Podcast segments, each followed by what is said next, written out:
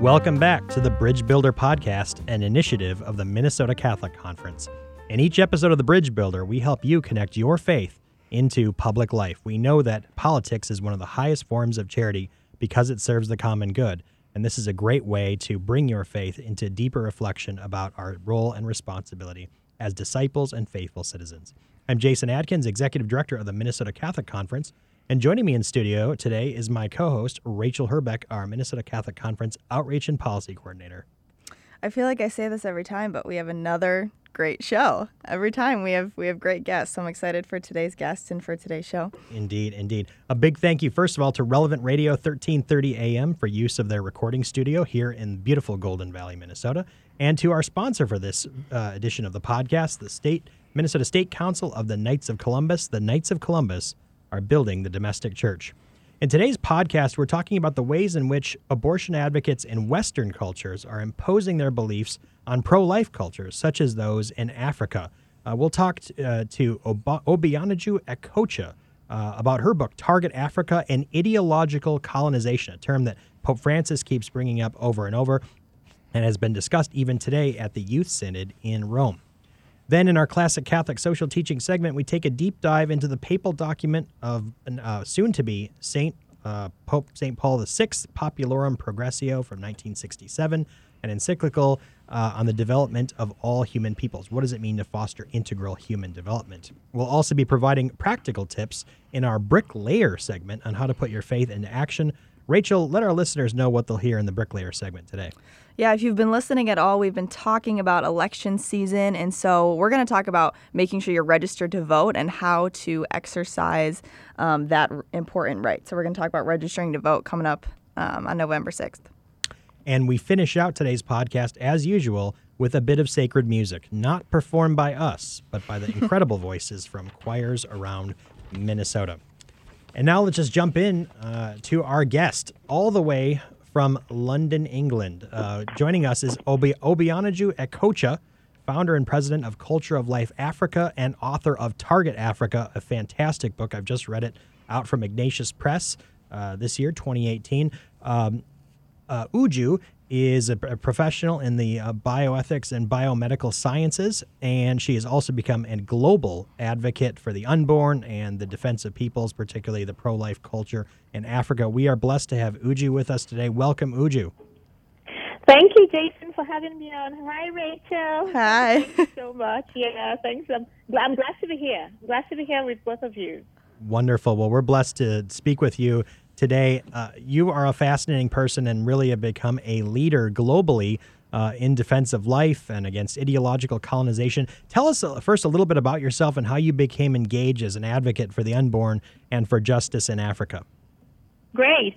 So I was uh, born in Nigeria in a normal Nigerian family. You know, I'm one of six and I'm the youngest of the family. So uh, uh back in two, 2006, uh, you know, that's what 12 years ago now. I came to the United Kingdom to uh, do my master's, to further my education, to seek a career in sciences, as you had mentioned earlier. I'm a biomedical scientist. So I had absolutely uh, no idea what was going on in the pro-life battle. I mean, coming from Nigeria, by the way, in case anyone wonders, I came from a country that does not have legal abortion. And it's, and it's not that we don't know what abortion is. We know what abortion is, but abortion always means a bad thing. You know, it's like saying, you know, human trafficking or slavery, right? We, uh, once you mention it, it's a bad thing. So I came from a pro-life country, at least by law, that anyone doing abortion is doing it clandestinely and it's terrible. It's against the law. Um, so came in here to the UK started my career, started my education. I was doing well and happy, if you must know, until uh, in 2012 I was watching the television one day and something happened to change my entire worldview, my life, and the trajectory, I'd say, of my life in a sense of speaking. And that was an interview that I watched um, of Melinda Gates, the wife of Bill Gates, uh, speaking about her latest project at this time, this was back in 2012, she was going to launch a massive contraception project that was particularly targeted to Africa and other parts of the developing world, but mainly African nations. And she was talking about this like it was something that the Africans really wanted. It was something they desired. We were asking for it. So I was so upset as an African girl, you know, who had, uh, had like straddling both worlds. I knew everything to, to be known about Africa because I was raised in Africa, grew into adulthood, worked in Africa before I came to Europe, and also at that point I had seen quite what was going on in Europe, and I could make the comparison. So I, I did the most natural thing that came to me, which was to write uh, something like an article to say why she shouldn't do that. That became a 2,000 worded essay that everybody now knows and talks about as the open letter to Melinda Gates. That's really what launched me into the pro-life world. Because following that, the letter went viral. It was published in different languages by different people, including the Vatican. Uh, and then I, I was being called in different places to kind of explain myself, you know. And I, I just re- got really, really involved in pro-life uh, work, but not in in the sense that most people are used to uh, seeing pro-life uh, advocates work. I started working on a bridge. So this was a bridge between Western countries and African countries. So I was doing a lot of, I started doing a lot of writing uh, to explain to the world really where the Africans are and what the situation uh, in African countries and why and how the Africans don't want any of, you know, any of things like abortion, contraception, things that were coming particularly from the West, uh, moral issues that, that in Africa we see as terrible things, but they were still being pushed on us, at least from how we're seeing it by international communities, by you know uh, uh, some Western leaders. At that time, it was uh, President Barack Obama who was the president of the United States, but, but people of different administrations, of course, have done all kinds of things towards Africa that I felt um, shouldn't be. So that's really how I got involved uh, more mm. and more, uh, and just writing, speaking out, uh, and just most recently now on Twitter, just doing a lot of speaking out there. Wow, that's amazing. That's really an amazing story. One thing you mentioned that stuck out to me was just this phrase that you said a couple times of they were trying to impose um, things on Africans that Africans actually didn't want. Um, and I think that's a really interesting point. And I remember when I was in college, I was working, interning briefly in DC, and one of my jobs was to track bills to find out where the aid money was going, the American aid money was going. And I remember having to go infiltrate and sit in this conference where they were talking about women's reproductive health in Latin America and how the Mexican, especially in Mexico, they had told them, the women had told them that they didn't want abortion. And it was a strategy meeting on how to convince um, these women in Mexico that they should get abortions, you know? So I was shocked by that. And so talking about that idea really of, of especially using aid money to really um, implement American or Western ideas on people, and you're talking about specifically Africa, can you explain a little more in depth kind of that process of ideological Absolutely. colonization? Oh, Rachel, you have the half of it. You know, it is happening at this time as we speak. Mm-hmm. It is happening almost uh, everywhere where you find people gathering for international one thing or the other. So I'm speaking of places like the United Nations. You know, whenever people gather together and they say we're doing this thing for development, listen closer. It's not all the time. Yes, there are people who are really uh, fighting to get water to communities that don't have drinking water in Africa or good health care, you know, real maternal health care or good education.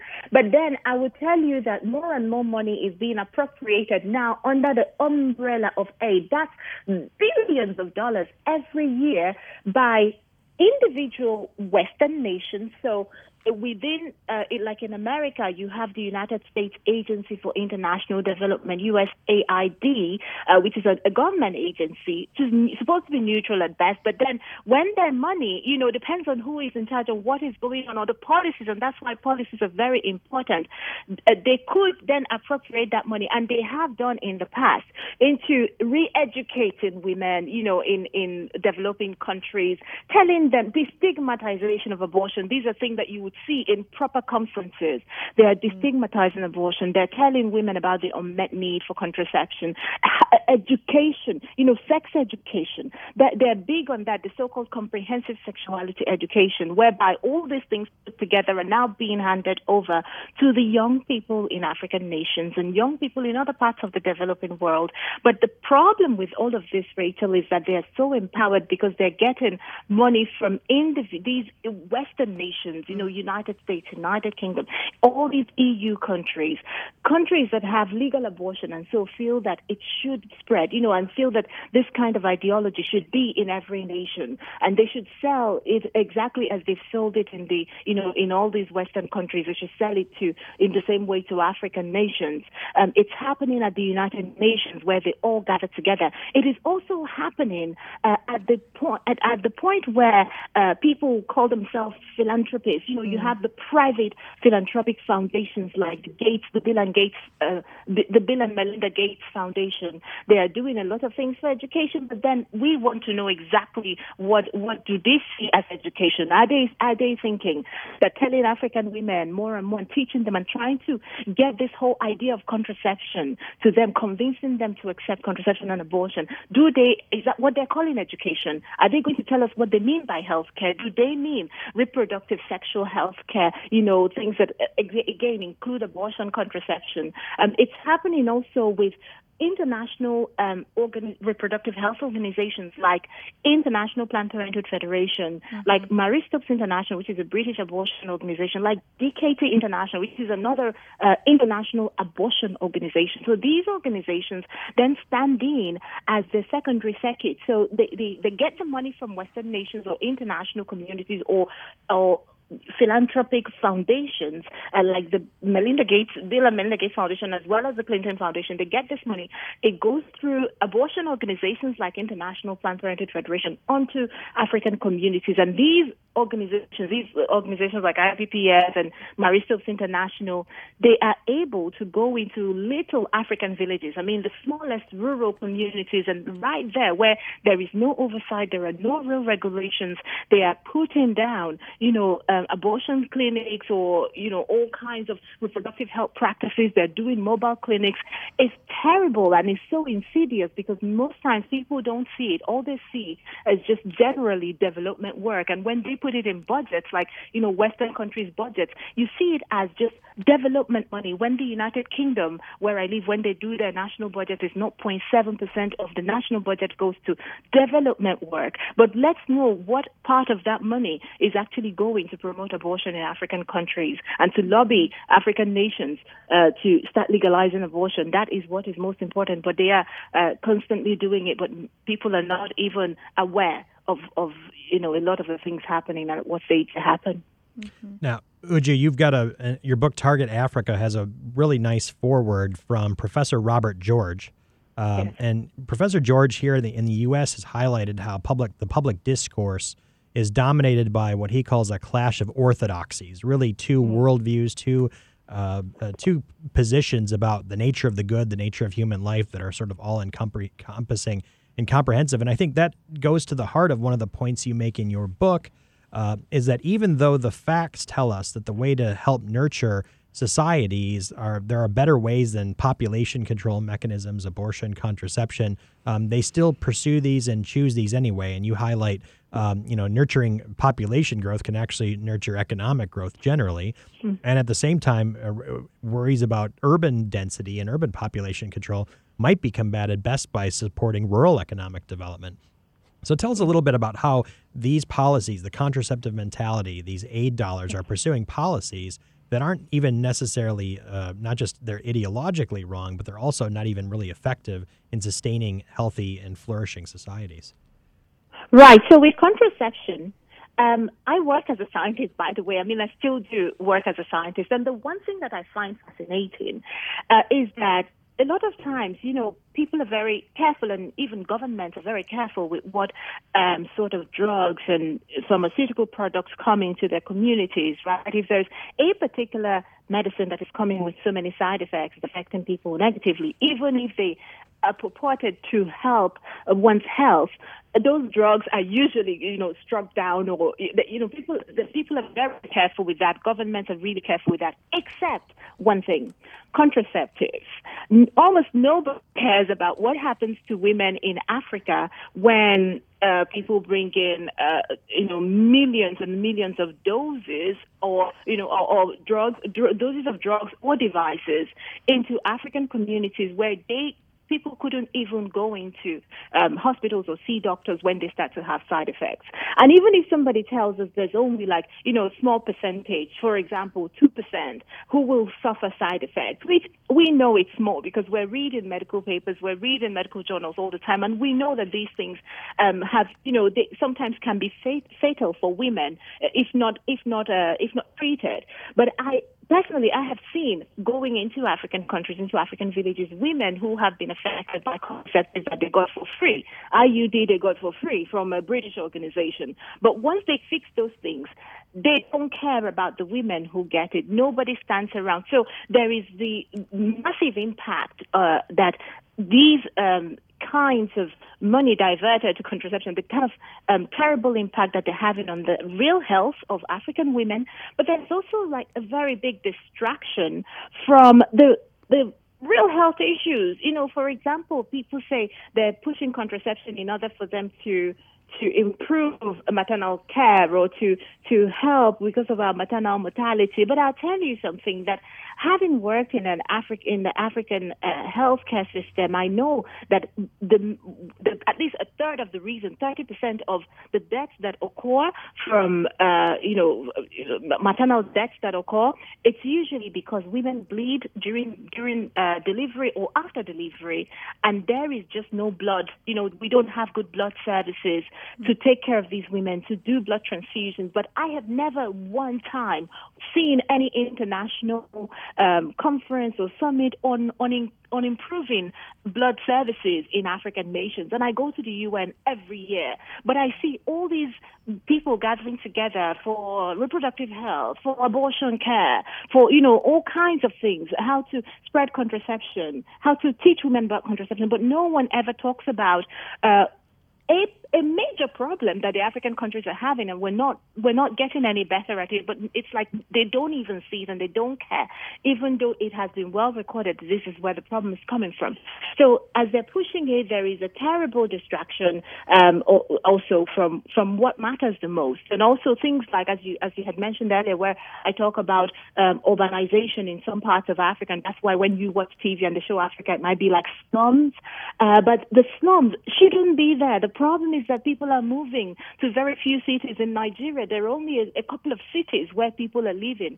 Everybody else, you know, uh, you know, everywhere else, I mean, is just empty. so it's just like there's almost like an underpopulation in in some of the rural areas, uh, but then uh, really massive populations moving to places like Lagos, you know, Port Harcourt, just few cities, and and they they overburden those cities because there's only so much one city is capable of taking in terms of of population. But then the people who are pushing these things, the population control, when they come to Africa, they go to these massive cities, they take pictures and they make videos and they tell us Africa is overpopulated, but that is not true because we know uh, what population density is. That is what is important. It's not the number of people, it's the number of people sharing a particular, you know, square mile or, or, or square kilometer. And we know that the African countries are not overpopulated because we are watching the population density.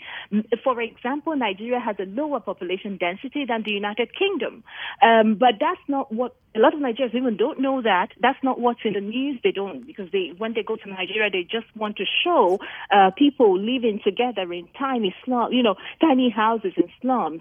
But that that's in places where there's terrible urbanization, terrible urban planning. Why don't they put in funds and resources into getting governments to making the rural areas more habitable for people, and they can go back and, and improve those places because we have people that can work, you know, that can work to improve our economy, but that's not really what these people are planning for us, and that's not what you know they have in mind. All they want is just a drastic reduction in population. Hmm. It's interesting because you know as you're talking and these ideas. Um, are not just disproved by other opinions, but real facts, you know, what's going on in Africa, what's going on in all these different places. It's just an ignoring of facts. And so I think what we find a lot of times in these ideological conversations, particularly with the contraceptive mentality and the abortive mentality, is just um, it's pretty illogical. Um, you know, and it seems that everything is kind of sacrificed, even logic and facts are sacrificed on the altar of, of abortion and this type of freedom. And so, what do you see kind of a two part question. One, what do you see as kind of the spiritual undertones um, of this battle and what's happening? Um, not only in Africa and world, but worldwide. And part two of that is kind of how does your how does your faith sustain your advocacy, you know, and, and what you're doing? Yeah. So the the um, spiritual undertone, what is, you know, from a spiritual perspective now, we've spoken about science and we've given facts, but again, yes, you're right, there is a spiritual undertone, and this is what it is. There is this secularization that is happening um, in in Western countries.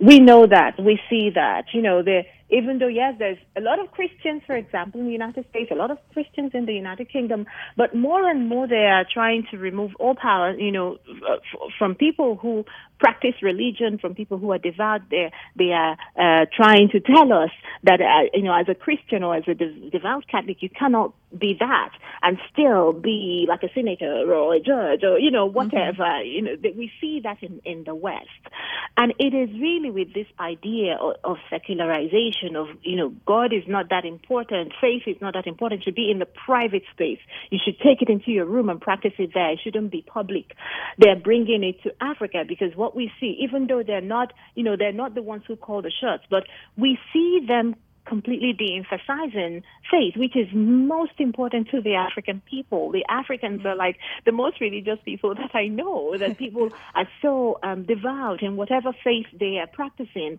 But the Africans like to be connected to God, you know, one way or the other. Mm-hmm. So faith and family is so important. They is so central to the African woman, to the African man. It's you know, God. Everything we do, it's God. God is not removed from from the public square, um, but the donors um, completely separate themselves from that, and they they also just come in and and they, they tend to forget or they, they try to uh, kind of eclipse this all important thing to the African, which is the faith. So faith, of course, comes hand in hand, comes hand in hand with morals. So, for example, they go to children's schools in Africa where they don't tell parents because they're coming through UNICEF. Mm. The schools are open to them, and these people walk into the schools and they start teaching children about sex, um, comprehensive sexuality education. They're very graphic. They're very, you know, they're talking about sex as if it has nothing to do with with love and of course nothing to do with marriage. But the African parent, the average African parent, let me say, wants a child to to think of sex as something that comes hand in hand with marriage. You see what I mean? So yeah. this is where uh, the the fact that the, the our donors are coming in um, against faith even even you know or or just completely without faith at best. They're coming without faith to us. And so they don't care about our faith. They don't care about people's morals uh, and moral views and moral values. And they're trying to push down these things like it's the healthcare. You know they tell us things like it's evidence based so you know we, they, we don't want african children to be talking about abstinence. Mm. um, unfortunately because they have all the money yes, they can make a lot of difference. If the UNICEF is sending people into schools and they, they're coming with millions of dollars in projects and these African schools are open to them, then they're getting access and they're teaching our children, they're teaching our children about sex in a way um, that is that is completely um, opposed to our faith and moral views and values. Um, then you talked about my work. What, what, was the question again about my work? Sorry, I, forgot. How um, to sustain? Yeah, just how your your personal faith sustains you and it informs Good, your advocacy. Yeah. How? Okay, so of course, um, I I am a Catholic, and I don't think that's that's a hidden fact. A lot of people know that about me, even though um, many people who follow my work, um, uh, uh, some of them are non-Catholics, and I also have worked with non-Catholics on different issues in the past. Uh, but of course, my faith is is key and central to the work I do. Um, the the reason I started doing this work in the first place um, is is because of how I felt about what Melinda Gates was doing as an African who had had education, Western education, and I knew what was what, and I knew how to compare the difference. But but the what I think what has sustained me and what has continued to propel me is not just that anger, you know, it's not just that annoyance over what Melinda Gates was doing, but it's the fact that I see that you know I see the the gospel of life. I I have uh, uh, you know I'm trying to to uh, just trying to reconcile what I know from the point of view of my faith, from faith and morals, um, and also just to see that it, it, you know, even even at points when I'm challenged and and the the work is is tasking, more tasking than ever, or at points when it gets difficult, uh, it's still my prayer. You know, it's still the fact that I can go to the church and pray, or or ask a priest to pray for me, or you know, if I'm having difficulties, I go for spiritual direction. So all of the things that I have come to learn that we need uh, to fuel the work, to sustain the work, and you know a lot of a lot of times as well. Just working in this field can be very depressing, right? So mm-hmm. it's the faith that keeps one going, and and uh, sometimes you see people who declare you a real enemy. When we go to the United Nations, sometimes you see things that that I would say, uh, you know, I would even class like as demonic. We have seen some of these things that are that are so terrible. You know that this, you know, there are evil forces at work here. Um, at uh, several times, I have found myself just before the Blessed Sacrament uh, weeping. There's a, a, a, church which is, you know, just a few blocks away from the United Nations. Um, one time, I was in a terrible meeting at the UN. I just ran out. This particular day, I ran out because I found myself next thing in this church on the 47th Street, this Catholic Catholic Church, and I was just lying down on the pew there, weeping, weeping before before our Lord at the Blessed Sacrament. Mm. So uh, afterwards, I was able to go back to the UN and continue what I was doing. But imagine if I didn't have that, you know, where will I go? Who to whom will I go? And we see a lot of these things from time to time when uh, an African, a new African country starts to fight to to legalize abortion because somebody has bribed some other person, and you know, some Western person is trying to have some influence. Uh, you know, again, it's the faith that that keeps one going because we have fought a lot of those battles. Uh, we have won many of those battles, thanks be to God. So it's just the, uh, the constant prayer, uh, the prayers that I, I, I take recourse in and also the fact that a lot of people I know that a lot of people are praying around me and a lot of people are praying for this work and for the cause you know for the cause of the gospel of life as well so lot, lots of priests lots of African uh, religious sisters lots of bishops as well so it's the faith is quite key and central in keeping this work going. Mm. Uju, you've been tremendously generous with your time today, uh, calling us in from London. I've just got one really brief question as we wrap up right. here. Uh, what should our listeners know about fighting ideological colonization? How can they become a part of this great conversation and this important battle to build a gospel of life? What are you know two practical things they can do? Right.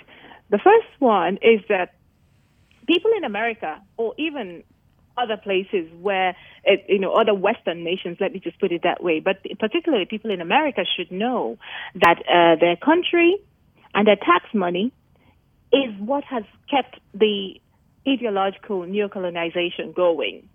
You should know that the United States Agency for International Development is capable of um, of pushing abortion into an African country or, or, you know comprehensive sexuality education into an African country.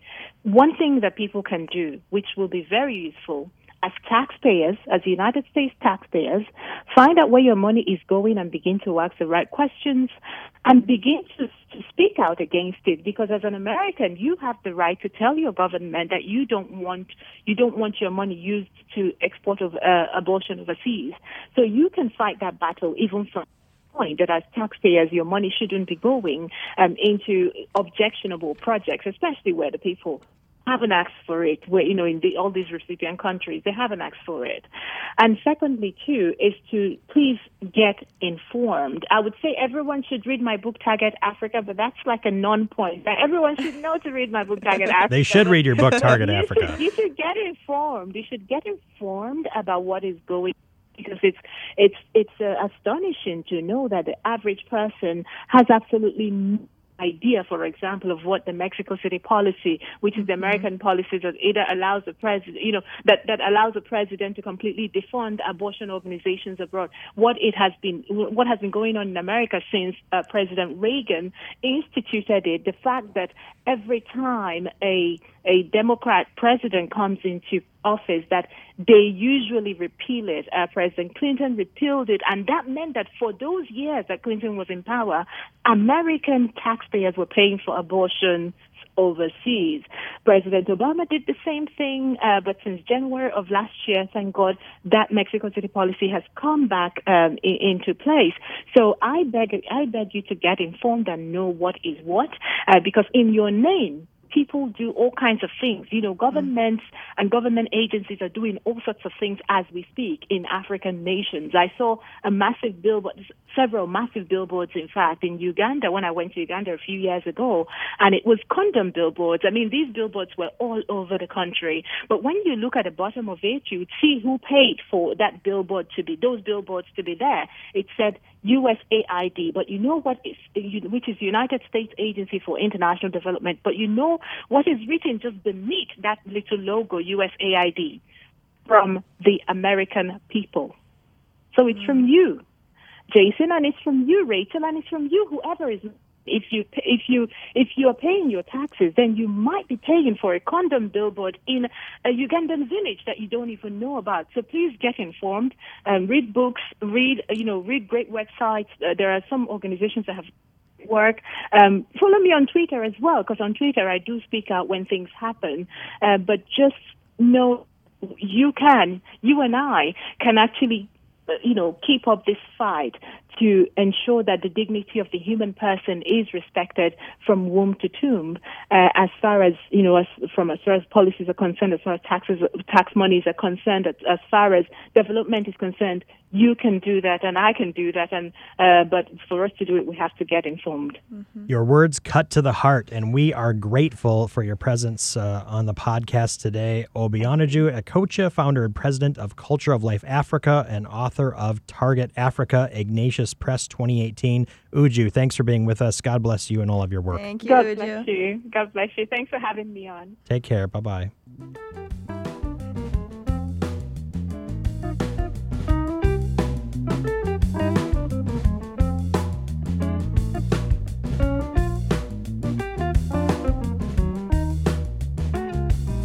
And we're back for our segment on classic Catholic social teaching. And during this segment, we try to identify and discuss documents that have some timeliness. If there's an, an important anniversary uh, that merits reflection, we know in the church sometimes documents can be 40 years old and really no one has read them, and it takes 40 years or even multiple generations before we see the wisdom uh, in a document. The, the prophets often are not accepted in their own age, and so these documents have to be digested for future generations to receive and embrace and consider more deeply. This segment, we have a document uh, that's timely in the sense that in just a couple of days, we're recording here in October, in a couple of days, uh, Pope St. Paul VI, Pope Paul VI will be elevated uh, as a saint of the Catholic Church officially. And he, we've t- talked about one of his other documents, Humanae Vitae, during this segment. Today we want to look at another document that's 51 years old, 1967, Populorum Progressio, a document on the development, the integral human development of all peoples, and certainly a timely document and relevant in light of our discussion just a moment ago with Uju Ekeocha of Culture of Life Africa. Um, really, uh, you could say a manifesto for how to look at uh, economic development, economic aid from a global perspective. Rachel, what were your thoughts upon encountering this document, and especially in light of what Uju was saying? Yeah, yeah. I mean, just it fits so perfectly with the conversation that we just had with Uju. And one thing that um, Pope Paul VI kind of lays out at the beginning that I love that he frames it in this way is really something that the church, you know, we've heard this from, from Pope Francis regarding integral ecology, but really um, how all the pieces play together to um, really develop man in a way that elevates him not only in society so that he can thrive, but ultimately so that he can get to heaven. And so, really, even these super practical things of how do we develop nations economically, how um, do we help other nations, really, the fundamental question is how are we um, helping human dignity thrive, you know, and that's oh, I love that that's always the central question for the church, even in the context of these seemingly super practical things like economics or development. So Pope uh, Pope Paul VI talks about an authentic humanism, right? A theme that really uh, uh, gained greater uh, conversation, greater relevance, uh, especially after World War II, when there was such an assault on the dignity of the human persons, genocides. Mm-hmm uh, more genocides in other parts of the world. And uh, the church really explored and has been exploring, um, all going back to thinkers like Jacques Maritain, who was close to Pope Paul VI, but right. certainly that was a theme that Pope John Paul II embraced as well. An authentic humanism, but one rooted in the supernatural destiny mm-hmm. of the mm-hmm. human person. And then that's highlighted over and over. We've talked about Oscar Romero, who's being canonized the same day as Pope Paul VI. And even though there's a, a deep, deep thirst for justice, a deep um, discussion of distributive justice and um, the role of good public policy, there's always an eye, though, toward the person's supernatural destiny. And I think that comes out really richly, uh, whether you're talking about um, the works of Romero um, and the writings of Oscar Romero at this time, but also in this document from Pope Paul VI, highlighting the supernatural destiny of the human person and policies rooted in protecting that dignity of the human person and helping he or she find ultimately that supernatural beatitude with God. Mm-hmm. and we can't really have you know the understanding that we can't know policies that don't help us get there and don't foster that supernatural destiny really ultimately will fail even in thriving on earth you know because it's a misunderstanding of who we are um, and i think you know uju was pointing this out of kind of the, the conflict between what people in Africa, kind of what their values are, and Western cultures. And uh, Pope Paul VI points that out here in regards to, you know, when countries are developing, there's that conflict um, between generations, which I thought was really interesting. Of you know, older generations in a lot of these countries are very family oriented, or they're very they want to keep the faith, they want to keep um, their cultural norms are very important to them and very important to their identity. And then it's either the younger generations that don't want that, or as Uju was talking about, outside forces that have financial power that don't want that either and want to change that. And so there's a conflict there. And then we have to ask the question is that really contributing to true flourishing and true, true development? there really is a sense that you know, worldview is being imposed on people as a mm-hmm. you know one particular conception of the good, right? Right. Um, that globalization, that liberal democracy represented in one phrase the end of history, and it was the job of developed nations to, in fact, promote both liberal democracy and economic uh, globalization, free trade uh, upon everyone else. Now, there's lots of benefits of free trade uh, in the sense that different nations often lack certain resources, and trade can help promote human flourishing. But economic globalization or material well being as an end in itself, or when coupled with um, the contraceptive mentality, um, fewer people is better. People not as persons endowed with inherent dignity, but people who are problems to be solved, who Right. inhibit a healthy globalization. And Pope Paul VI highlight that fair highlights that fair trade, uh, or free trade, excuse me, is not enough. What we need, of course, is fair trade, one that uh, promotes the, the well-being of nations and the dignity of the human person. So again, as Pope Francis talks about in Laudato Si, and a theme we've uh, touched on over and over, the technocratic paradigm is not enough. It's not about simply. It's not a simple matter of economics um, or public policy, but what we really need is a true humanism rooted in the person's supernatural destiny. And I also really how like how he points out. Um, I can't find the specific quote off the top of my head, but he talks about the Catholic's role in all of this, and I love, and even the Christian's role. I love how he brings that together at the end, because we can sometimes separate ourselves from these problems, or even sometimes think, oh well, that's a social justice problem and not a spiritual problem, and I'm I can't get involved in that. But really, what our responsibility is to help um, foster this authentic humanism and to have a concern. Um, for these other nations and help them but to to walk that line it's a hard line between kind of you know on one side imperialism of saying we know what's best for you um, versus kind of you know the old saying of teaching teaching a man to fish or how do we help them use their resources to develop um, a country that will help them thrive? And so i really like how he brings the responsibility back on us too just because it's people that we can't see or that's not in our main worldview right in front of us that doesn't take us away from being responsible to them as our brothers and sisters. And to one of Uju's points about solidarity, right? Mm, yeah. and, and being informed. Solidarity really asks to be in solidarity with people from around the world as we are one human family. Uh, we need to be informed. And we often talk about, uh, you know, the fact that not everyone uh, can do everything. We all can't, uh, you know, be experts on international development. But what we can do is think globally and act locally. Um, that sounds like a trite bumper sticker phrase, but there's really a lot of truth in it that we have the power within our own spheres of influence, within our own corner of the vineyard, to become informed about what's going on internationally. I mean, the story of U.S. tax dollars paying for contraception billboards in Uganda should get everyone thinking and contacting their congressperson and senator and letting them know that U.S. aid dollars are there for aid and development, not to get rid of Africans, right? And that's a story that should stick with us, I think, throughout these conversations. So we can think globally, but we can act locally. The first, of course, is being in conversation Mm-hmm. and being in relationship with our congresspersons about these important issues. Yeah, and that's why I think the act locally part is so important because I think people get overwhelmed when we think globally. Sometimes we can get overwhelmed of, oh, that's too, there's so many problems, that's too hard. I don't know what to do, you know, so then we get paralyzed and then do nothing. It's like, you know, when you have so many things to do on your to do list for a day and then you end up doing none of them. um, that's what we can be like sometimes when we're thinking about these things. And so to have these larger ideas in mind, but then that's so important of how can I act in my community even if it's on your you know kids school council or you know things like that that are in your direct community or in your neighborhood even um, so thinking of those small ways um, to really act locally. And then one more quote that i just loved that kind of leads into this and connecting it to what uh, uju was talking about this gospel of life of how you know he talks about the role of the church um, is to use you know the vision that we have the gospel that we have to um, kind of scrutinize and interpret the signs of the times. So we don't use the signs of the times to interpret the gospel right? It's the other way around right? We use the truth about who jesus christ is and who we are to scrutinize the signs of the times and what's happening in our world instead of the signs of the times are informing what jesus has revealed to us And that's exactly what, you know, going back to the very first point I made about prophets, right? Yeah. The prophets scrutinize the signs of the times through the lens of the gospel. Sometimes they're embraced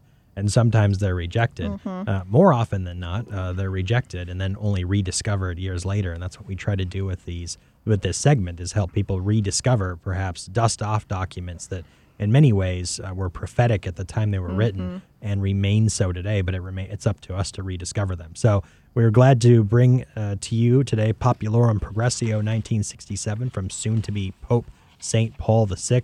Certainly an important document when thinking about international issues, uh, globalization, trade, and the dignity of human persons outside of our own borders. Yeah, and if you look this up, I think, and look through it, I think it's a really good testament of how practical the church is, you know, and how she really deals with these real issues on the ground and not just kind of like these 60,000 foot ideas, but really digs in deep to the details of life and how we do that. and still having the the nimbleness, if that's even a word, or the flexibility to speak to issues in a global manner, Right. um, and provide the principles that people in local communities can put into action. So again, mm-hmm. Populorum Progressio, 1967, Pope Paul VI.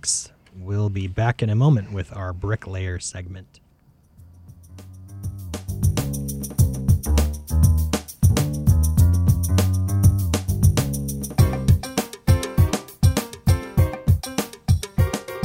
It's time to vote in Minnesota. Even though Election Day is November 6th, voting has already begun. We are one of uh, a number of states that has early voting.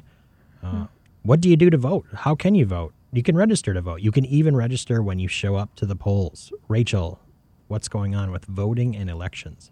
Yeah, so hopefully you all have been listening to our other podcast, you're avid listeners, and you've uh, you've been using our election resources, and we've been talking about election season a lot. And now somehow we're already in mid-October, um, and we'll be when we're talking about this, and we'll be releasing this um, in a couple of weeks. And election day will be upon us, um, and so you can still register. I actually know a lot of people who are like, oh, well, I missed it, or it's too close to the registration date. I guess I just won't do it. Um, if you go to the Secretary of State website, you can find all of the necessary information that you need. So if you have missed the voter registration deadline, you can still register to vote and cast a ballot at the same time during the in person absentee voting period or on election day. So simply go to your reg- your regular in-person absentee voting site or to your regular polling place to register and vote. And as I said, you can find out um, where that is. Um, if you go to the Secretary of State website, really simple and straightforward, you can find out a place. Last um, in 2016, I voted at a place that was not even a block from my house. So usually there's somewhere that's really close to where you are. Um, so I would make a point to do that because this is really important. Kind of some of the stuff that we've been talking about is all leading up to this really practical way to make your voice heard, to make a difference in not only the governor race, but in the Minnesota House race, all the way to Attorney General or City Council. There's a lot of different things up for election, um, and you can still visit mncatholic.org um, forward slash election for resources to form your conscience and inform your vote. Um, it's a good idea to prepare all the way up to that moment that you cast your ballot. And So- we have a link to the Secretary of State's website on that, mncatholic.org uh, forward slash election, but you can link to it right from our homepage, mncatholic.org, including a link to the Secretary of State's office. You can find out who's running uh, in your in your district, and uh, really important to think about this year. Not a presidential year, but still plenty of important races, Right. and particularly here in Minnesota, two U.S. senators up at the same time for election, which rarely happens Yeah. um, and the whole state house, Mm-hmm. a number of statewide offices. The attorney general is a very contested race, and of course, the one that's getting the headlines, the governor's race between uh, Tim Walz and Jeff, Jeff Johnson. Johnson. yeah. And this is a perfect practical way to do what we just talked about in our last segment to think globally and act locally. Right. So even though it's not a presidential race, um, and it doesn't, sometimes I know it feels like, oh, it doesn't hold the same amount of weight, but really what makes a difference is what's happening in your local community and what's happening in your state. So this is a perfect way to, as we said, think globally and act locally.